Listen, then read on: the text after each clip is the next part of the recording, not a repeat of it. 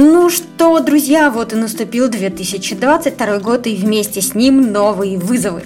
Чтобы быть готовыми к ним, необходимо делать качественные выводы, которые помогут определить цели и точки роста в дальнейшем. Поэтому еще в прошлом году мы пригласили в подкаст наших коллег и совместно с ними обсудили итоги в сфере Digital. Так, благодаря выпуску, который я всем настоятельно рекомендую послушать, мы узнали, как развитие подкастов повлияло повлияло на рынок рекламы в 2021, почему использование SaaS-сервисов перспективно, что изменилось для программатик платформ из-за глобального шествия Google и Apple в сторону privacy? И как цифровизация повлияла на рынок труда. Сейчас же самое время познакомить вас с тенденциями на 2022 и разобрать кейсы. Итак, в эфире уже в новом 2022 году все так же Next Media подкасты. Я Эльнара Петрова, руководитель агентства экспертного маркетинга Next Media, коуч, компетентный руководитель и неравнодушный к маркетингу человек. И мы начинаем.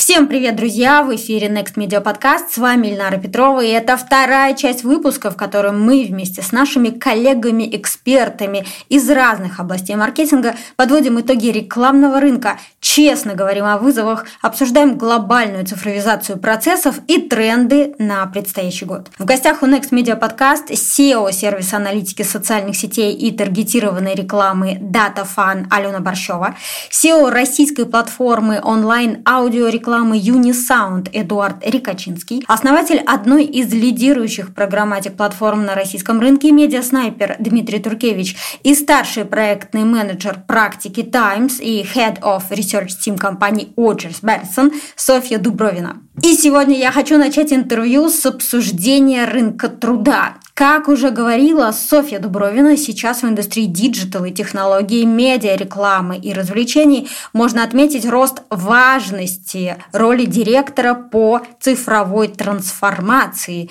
Даже звучит очень интересно. Директор по цифровой трансформации. Итак, какими же компетенциями должен обладать такой руководитель?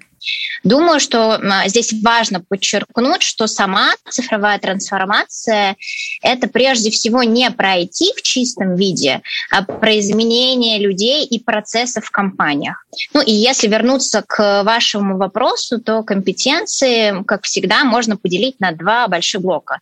Это личностные и профессиональные. Я здесь как-то нестандартно хочу начать э, с персональных качеств, потому что для данной роли, мне кажется, что их сочетание может способствовать значительному улучшению показателей компании. И первое, с чего хочется начать, это такая целеустремленность и нацеленность на результат. Любая трансформация — это такой масштабный процесс с долгосрочными целями и перспективами. И горизонты таких э, проектов на самом деле простираются на года вперед.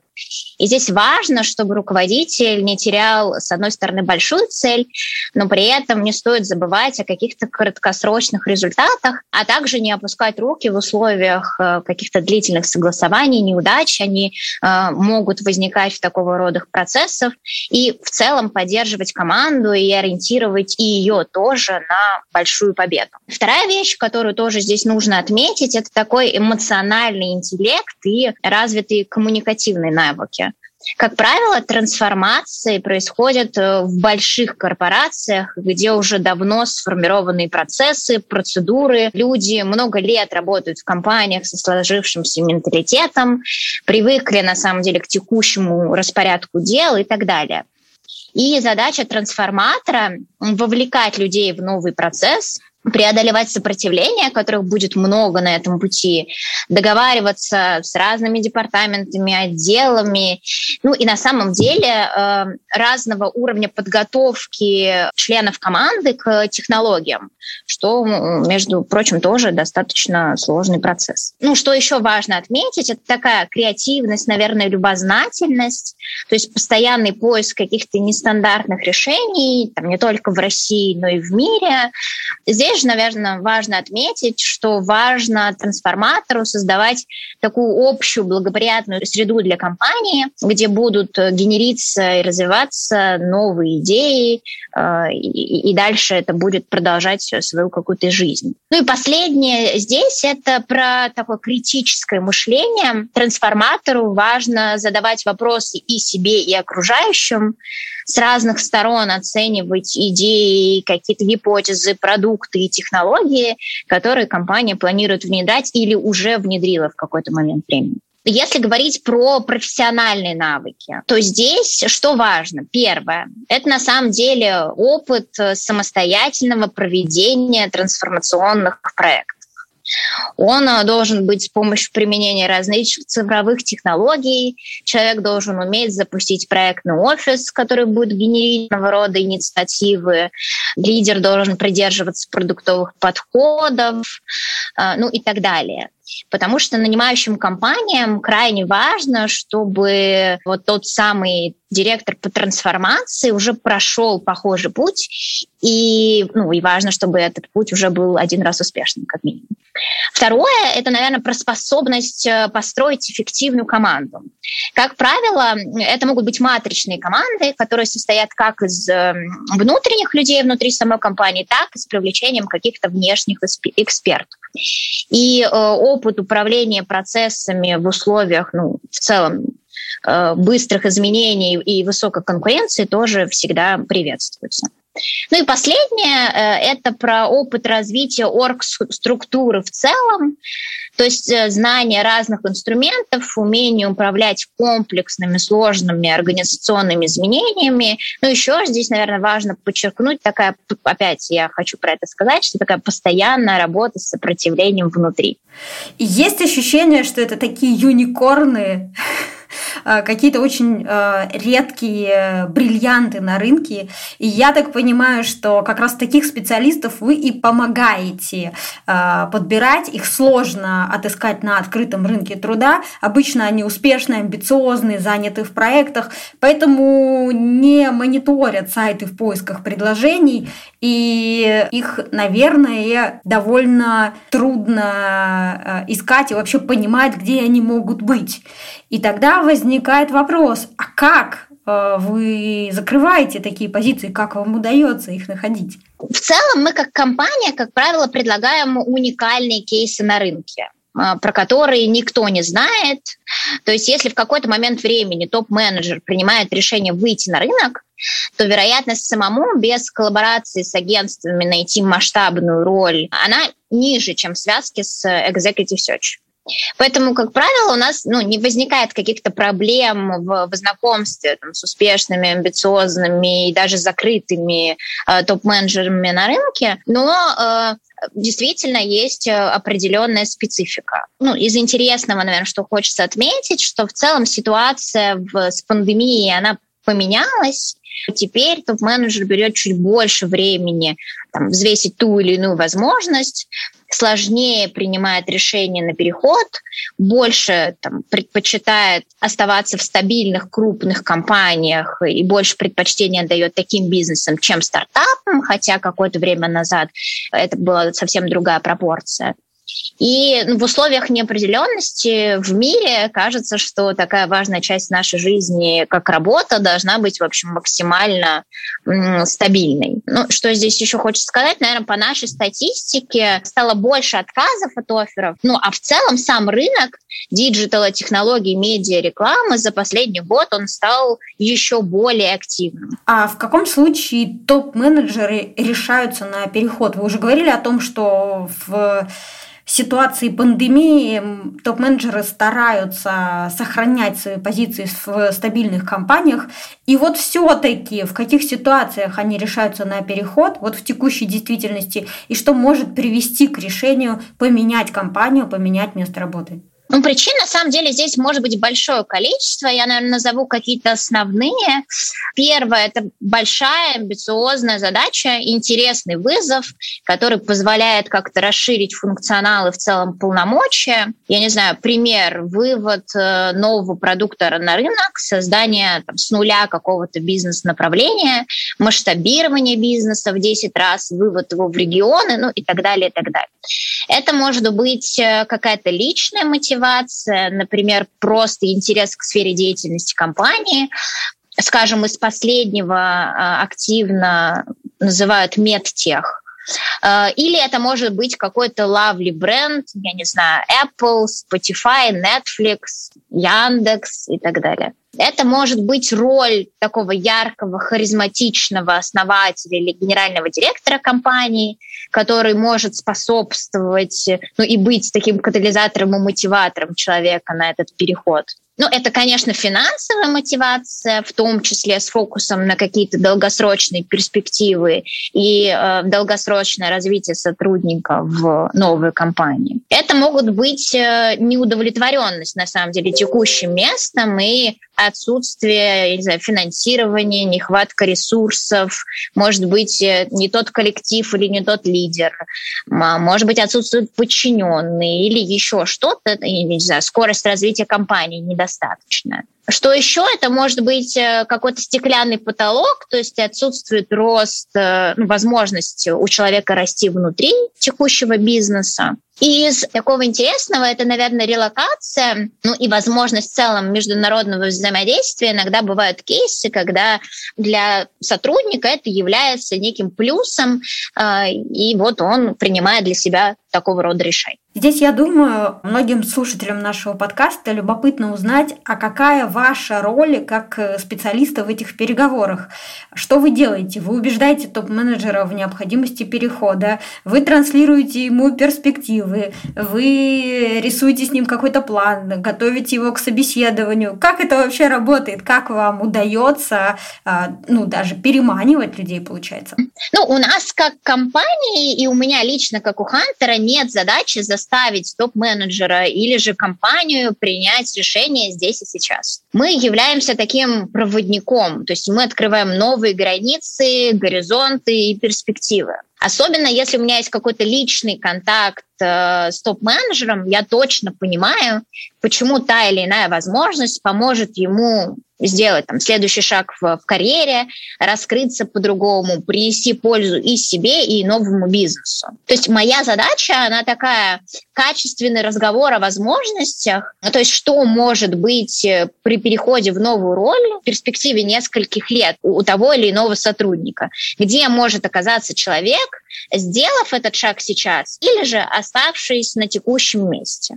То есть моя роль рассказать про то, что не очевидно, заразить идеей, ну, иногда даже переубедить на каких-то примерах и данных. Бывают кейсы, когда ну, при совместном обсуждении с, с кандидатом мы понимаем, что в данный момент времени ему лучше остаться на текущей роли и не делать этот следующий шаг, и это тоже нормально. Угу. И если говорить о рынке кадров топ-менеджеров, хватает ли топ-менеджеров? Ну, на самом деле, качественных руководителей всегда не хватает. Именно поэтому компании приходят к нам, чтобы мы решили подобного рода задачи. И здесь, наверное, два таких основных вектора, э, на которые имеет смысл как-то обратить внимание.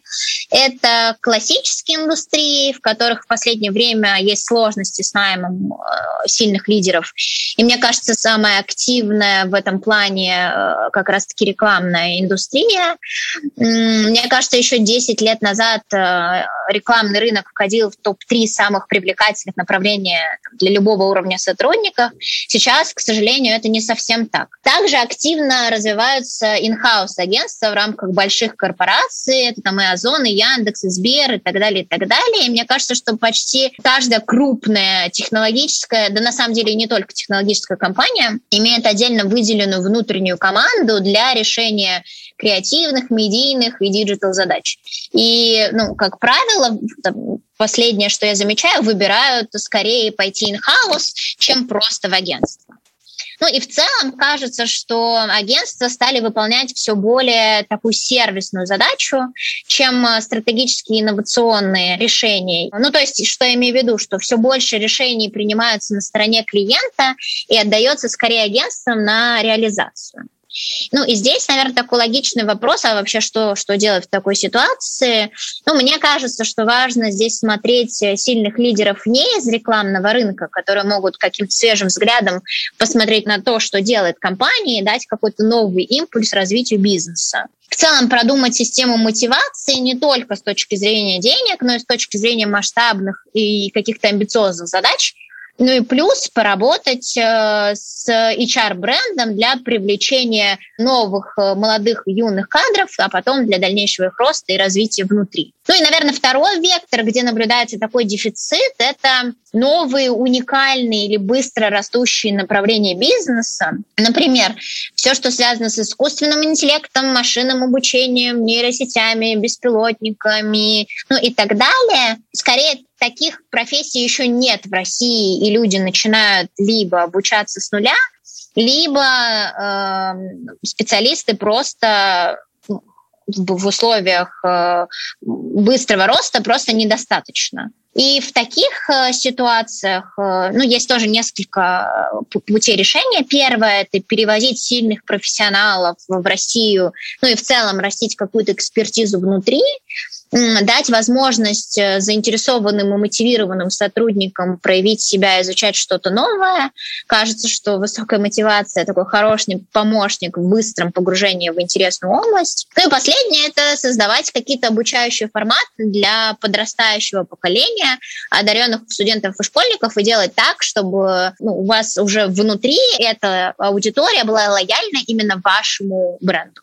Да, это звучит как очень большая, даже тектоническая работа, которую предстоит делать э, традиционным классическим бизнесом для того, чтобы оставаться привлекательными для амбициозных кандидатов. И здесь, конечно, хочу перекинуть мостик к 2022 году и к компетенциям. Среди слушателей нашего подкаста есть, э, я уверена, люди, которые ставят себе амбициозные цели, рисуют карьерные планы и думают о том, так вот, э, на что мне лучше всего э, потратить этот год, в развитие каких навыков мне нужно инвестировать для того, чтобы быть востребованным и интересным специалистом на рынке. Итак, если говорить об основных навыках, э, то можете их перечислить? Да, конечно, здесь э, ну, есть определенные особенности в зависимости от направления деятельности там, сотрудника и индустрии, в которой она э, работает, но хочу выделить, наверное, основное, что, на мой взгляд, универсально практически для любой роли. Первое – это умение адаптироваться к быстро меняющемуся рынку, обстоятельствам, новым технологиям и так далее. Особенно, мне кажется, это актуально для рекламной и медийной индустрии. То есть способность э, проявлять гибкость, легко отпускать прошлое, даже, я не знаю, если это хорошо продуманная стратегия компании на 5 лет, и сосредоточиться на будущем.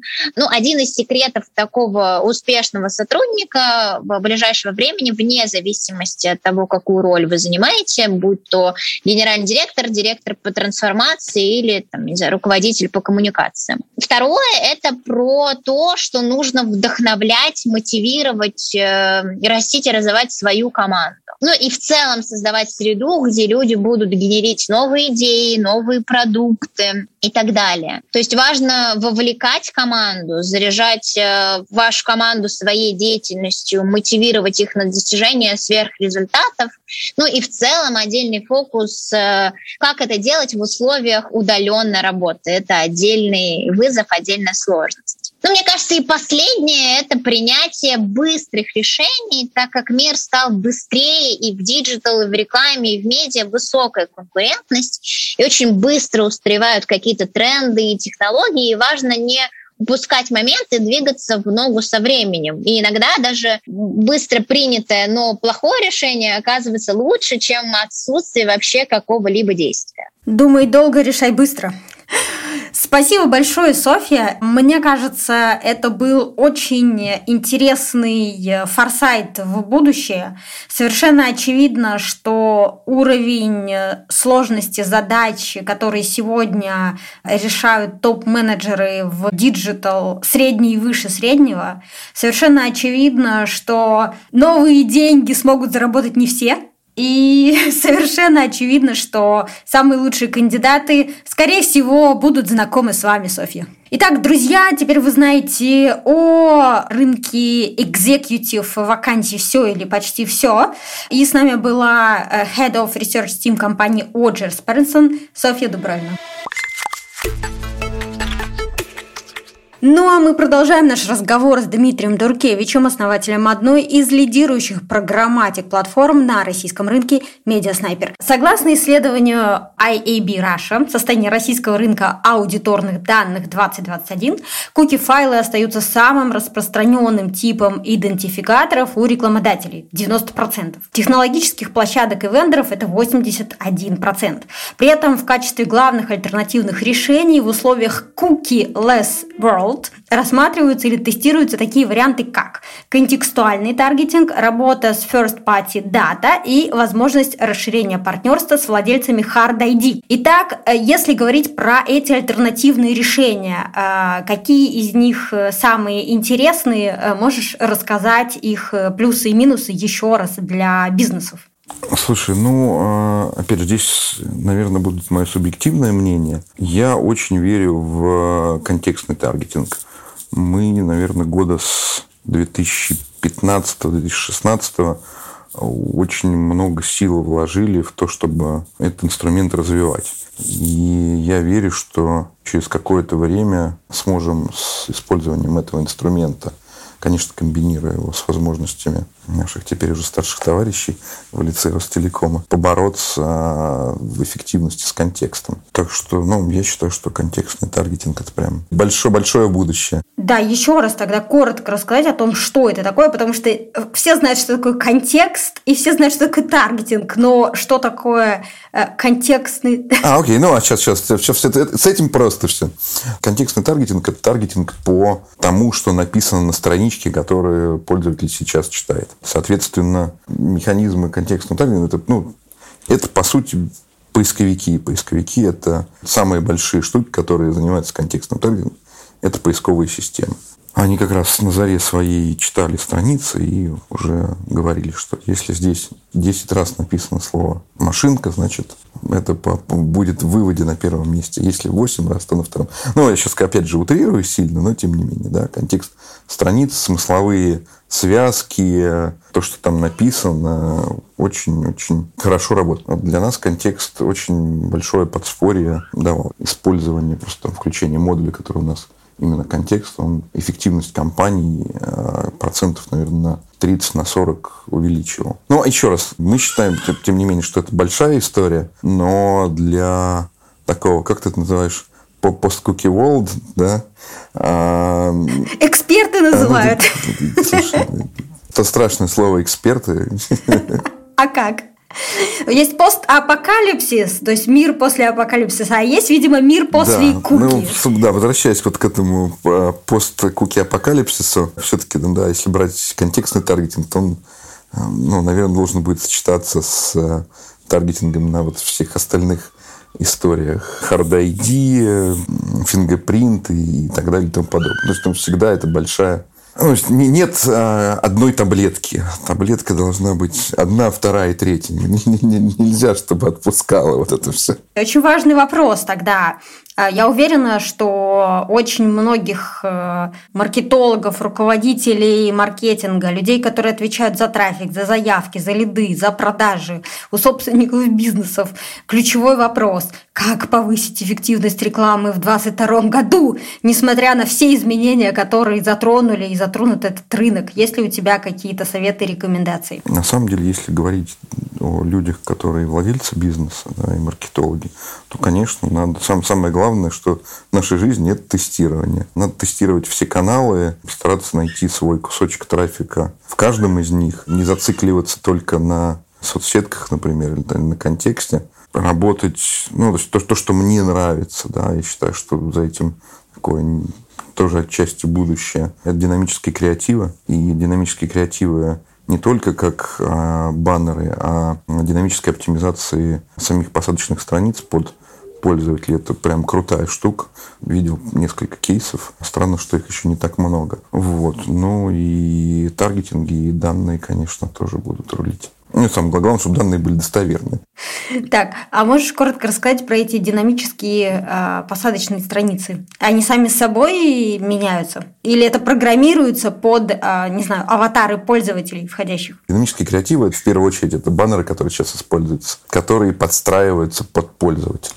То есть э, это может быть там, одна и та же база, но, например, девочке мы покажем желтенькую машинку на розовеньком фоне э, с надписью ну, какой-нибудь, не знаю, мимимишной надписью, то мужчине, ну, условно, да, мы покажем ну, такую же штуку, только черным э, на фоне, не знаю, танка. Но, опять же, это я очень сильно утрирую. Баннеры и то, что на них может быть адаптировано под конечного пользователя. И баннеры, и визуальные сообщения, и текст, э, в который будет давать какой-то call to action. И это первое направление. Второе направление, о котором я уже говорил, которое мне очень нравится, это такие же подстройки, только самих э, сайтов. Ну, сейчас самый простой пример. Там, ты заходишь на сайт РБК. Вот тебе он покажется одним видом, там, с там, одним кусочком новостей возможно, да, новостей, или там, картинок. Буллеты будут красненькие,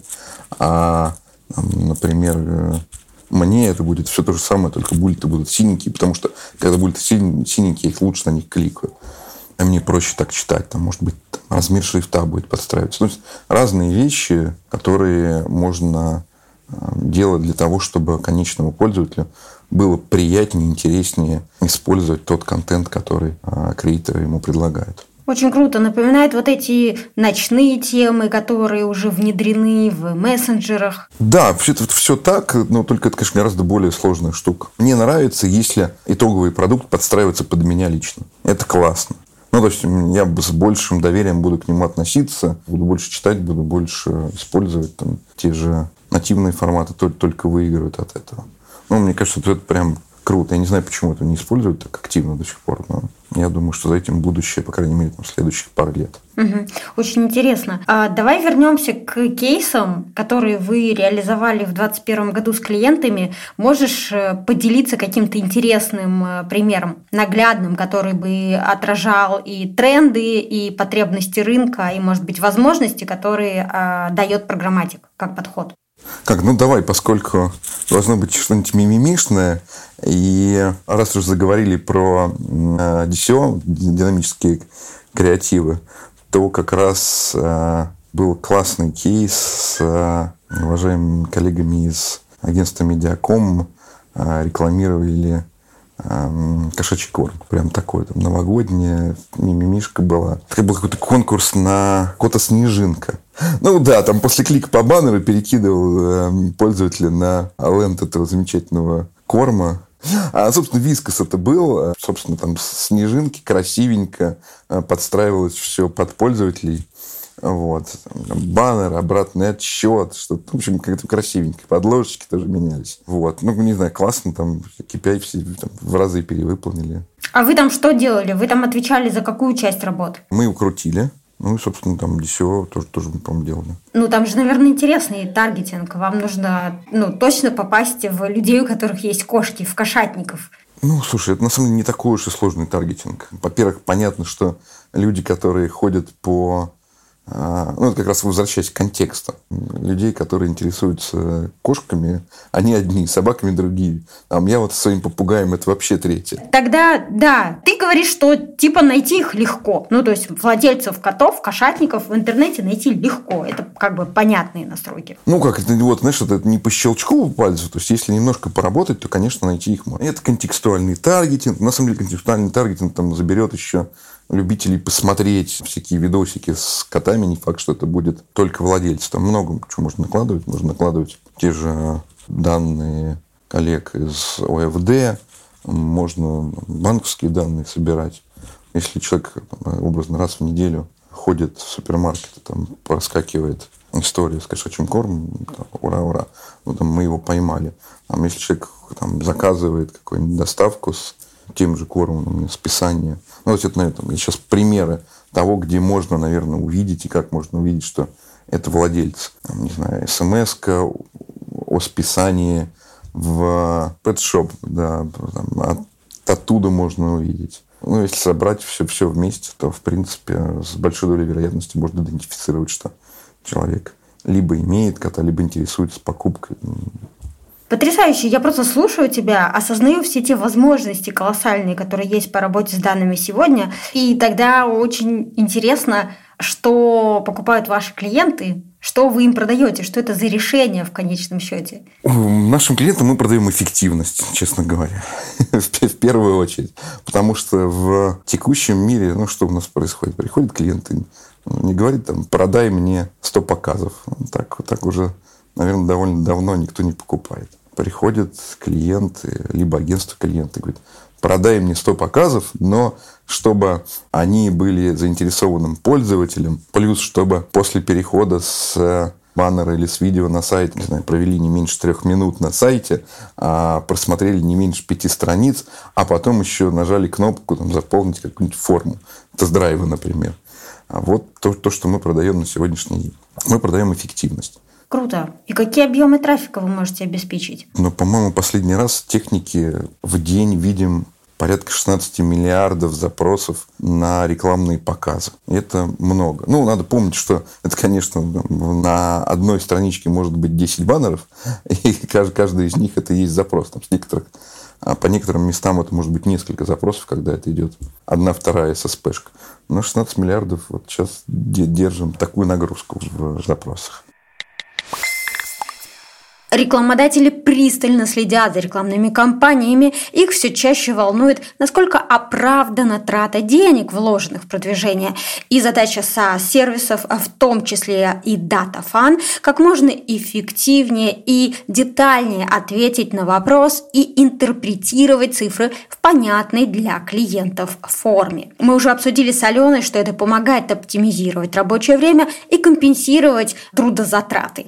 Именно потому, что сегодня сегодня важно упростить все, что можно упростить, и потратить это время на решение более важных задач. Алена, я хочу сказать, что последние несколько месяцев записали уже несколько эпизодов Next Media Podcast, которые так или иначе затрагивают тему аналитики, работы с данными, сервисов.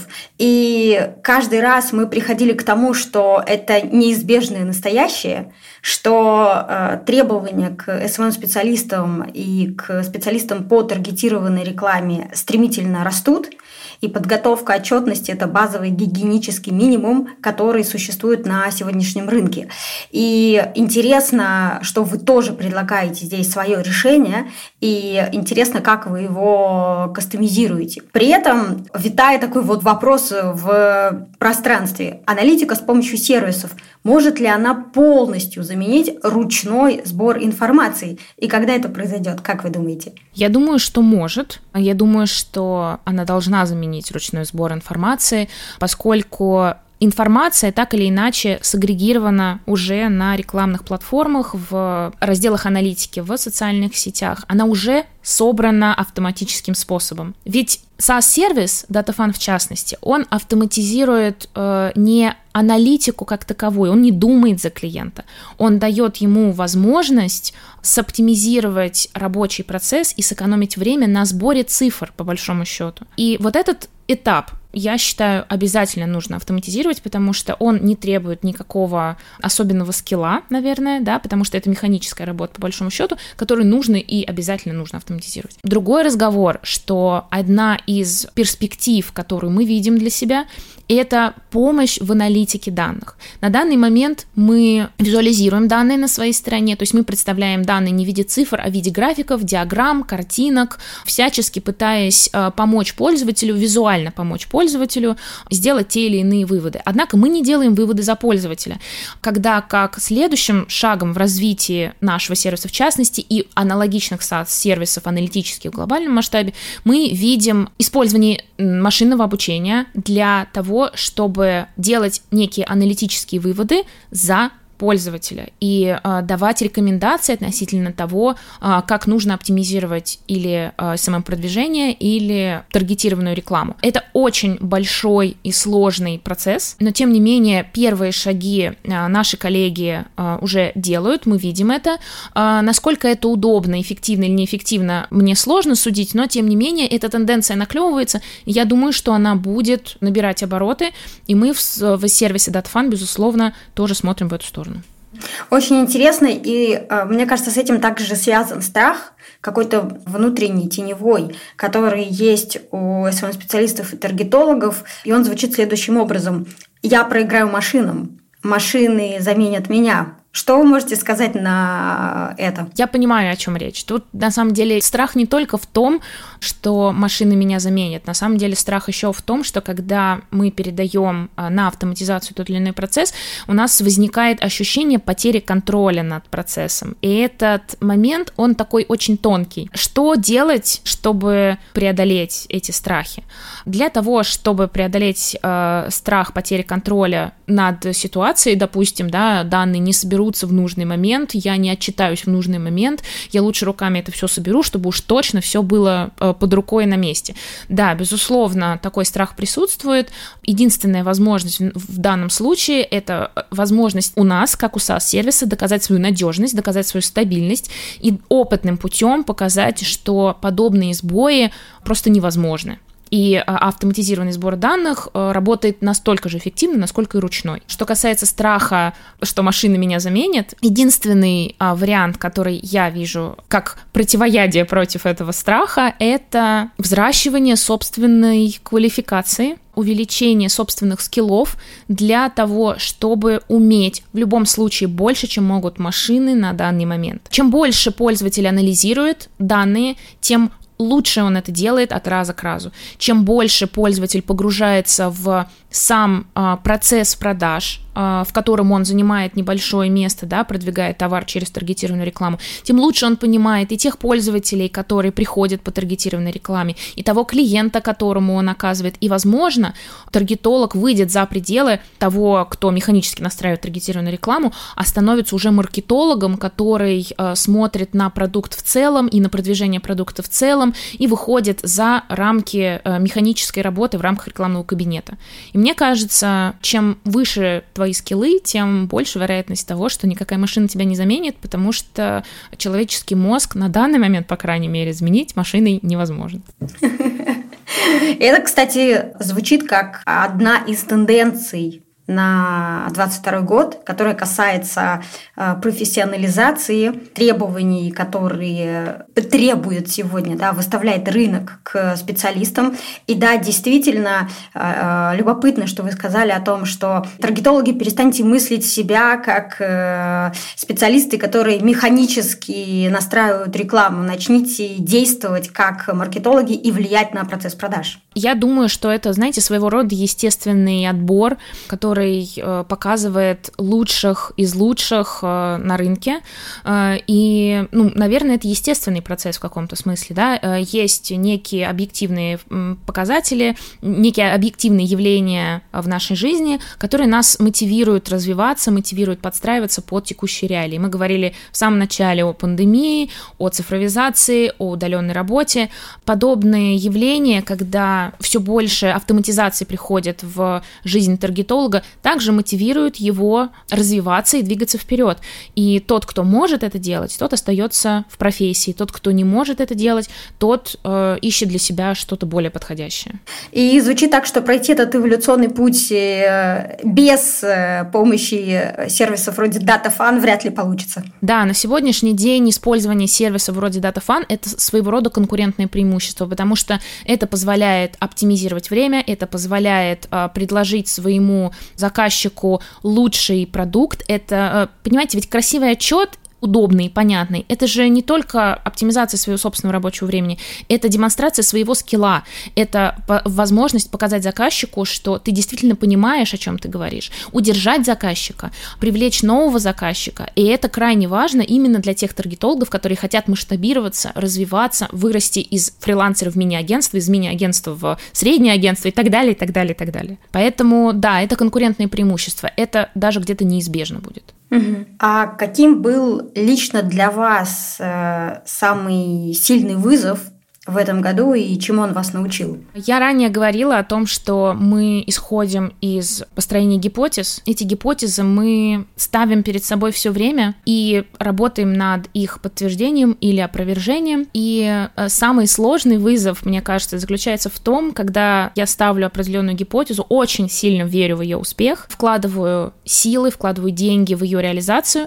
и в какой-то момент я понимаю, что это не работает. Или все не так, как э, я предполагала изначально, изначально, и гипотеза была сформирована неверно. Ну, в общем, много-много разных, может быть, факторов. И вот этот момент, когда ты понимаешь, что твое предположение было неверно, а ресурс потрачен, это очень сложный момент, э, в который очень важно понимать, что это все часть игры, это все часть работы, и любая гипотеза, продуктовая гипотеза, маркетинговая гипотеза, которая ставится, она имеет право быть неверной. И смысл не в том, чтобы ставить только верные гипотезы, это невозможно, а смысл в том, чтобы ставить как можно больше гипотез, проверять их как можно более надежными способами а, и в конечном счете находить ту самую гипотезу, которая для тебя работает.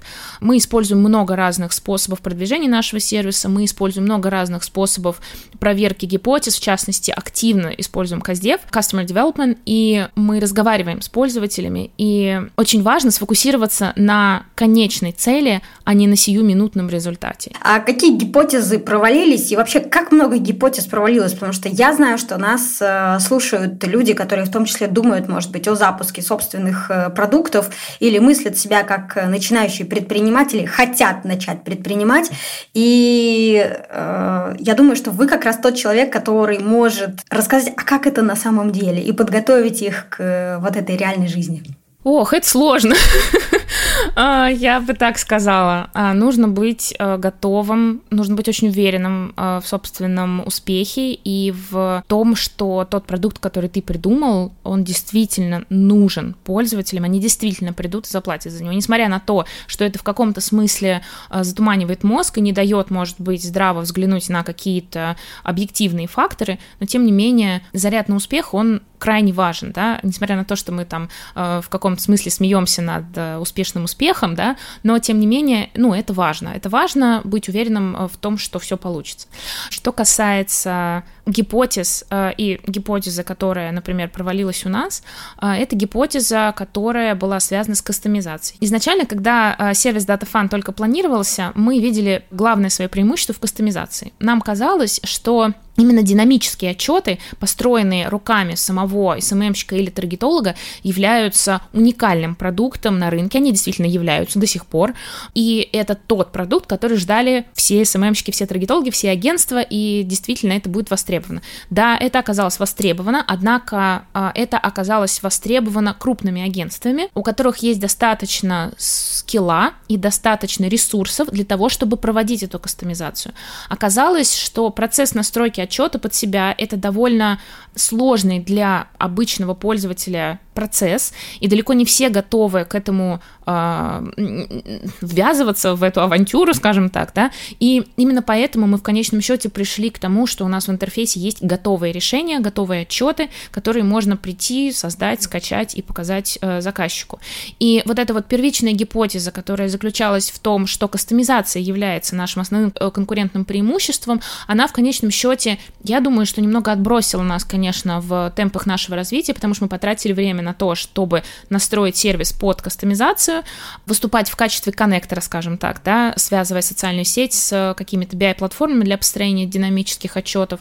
И пока мы это все сделали, пока мы пришли к пользователям, пока мы собрали обратную связь, пока мы придумали, что же нам делать дальше, прошло несколько месяцев, эти несколько месяцев мы потеряли, а, но мы сделали из этого правильные выводы, мы поняли, запрос наших пользователей, и на сегодняшний момент мы подстроились под этот запрос. Но э, нужно понимать, что того успеха, который есть на сегодняшний день, не могло бы быть без той неверной гипотезы, которая была поставлена в самом начале. Именно поэтому э, я говорила ранее, скажу сейчас, это все часть процесса, часть игры. Э, мы не можем от этого никак отойти, мы не можем обещать себе, что никаких э, неверных предположений не будет, я все знаю, э, у меня все будет идеально, нет, не будет. Обязательно будут ошибки, обязательно будут неверные допущения, обязательно будут какие-то не совсем оптимальные использования тех средств, которые у вас есть для, для развития продукта, но э, нужно понимать, что это все это все взаимосвязанные вещи, и нужно верить в себя и знать, что у вас точно все получится. Спасибо большое, Алена. Мне очень понравился этот ваш спич. Особенно мысль про то, что текущего успеха не было бы, если бы не было тех провалов, которые а, вы прошли вместе с командой. Сколько сейчас пользователей у DataFun? Порядка 15 тысяч. Угу. Какой план у вас на 22 год? увеличить в несколько раз эту цифру, увеличить э, доход. Мы сейчас находимся на пороги окупаемости. И, безусловно, цель на 2022 год – это а, выход на устойчивую, на устойчивую прибыль и увеличение этой прибыли.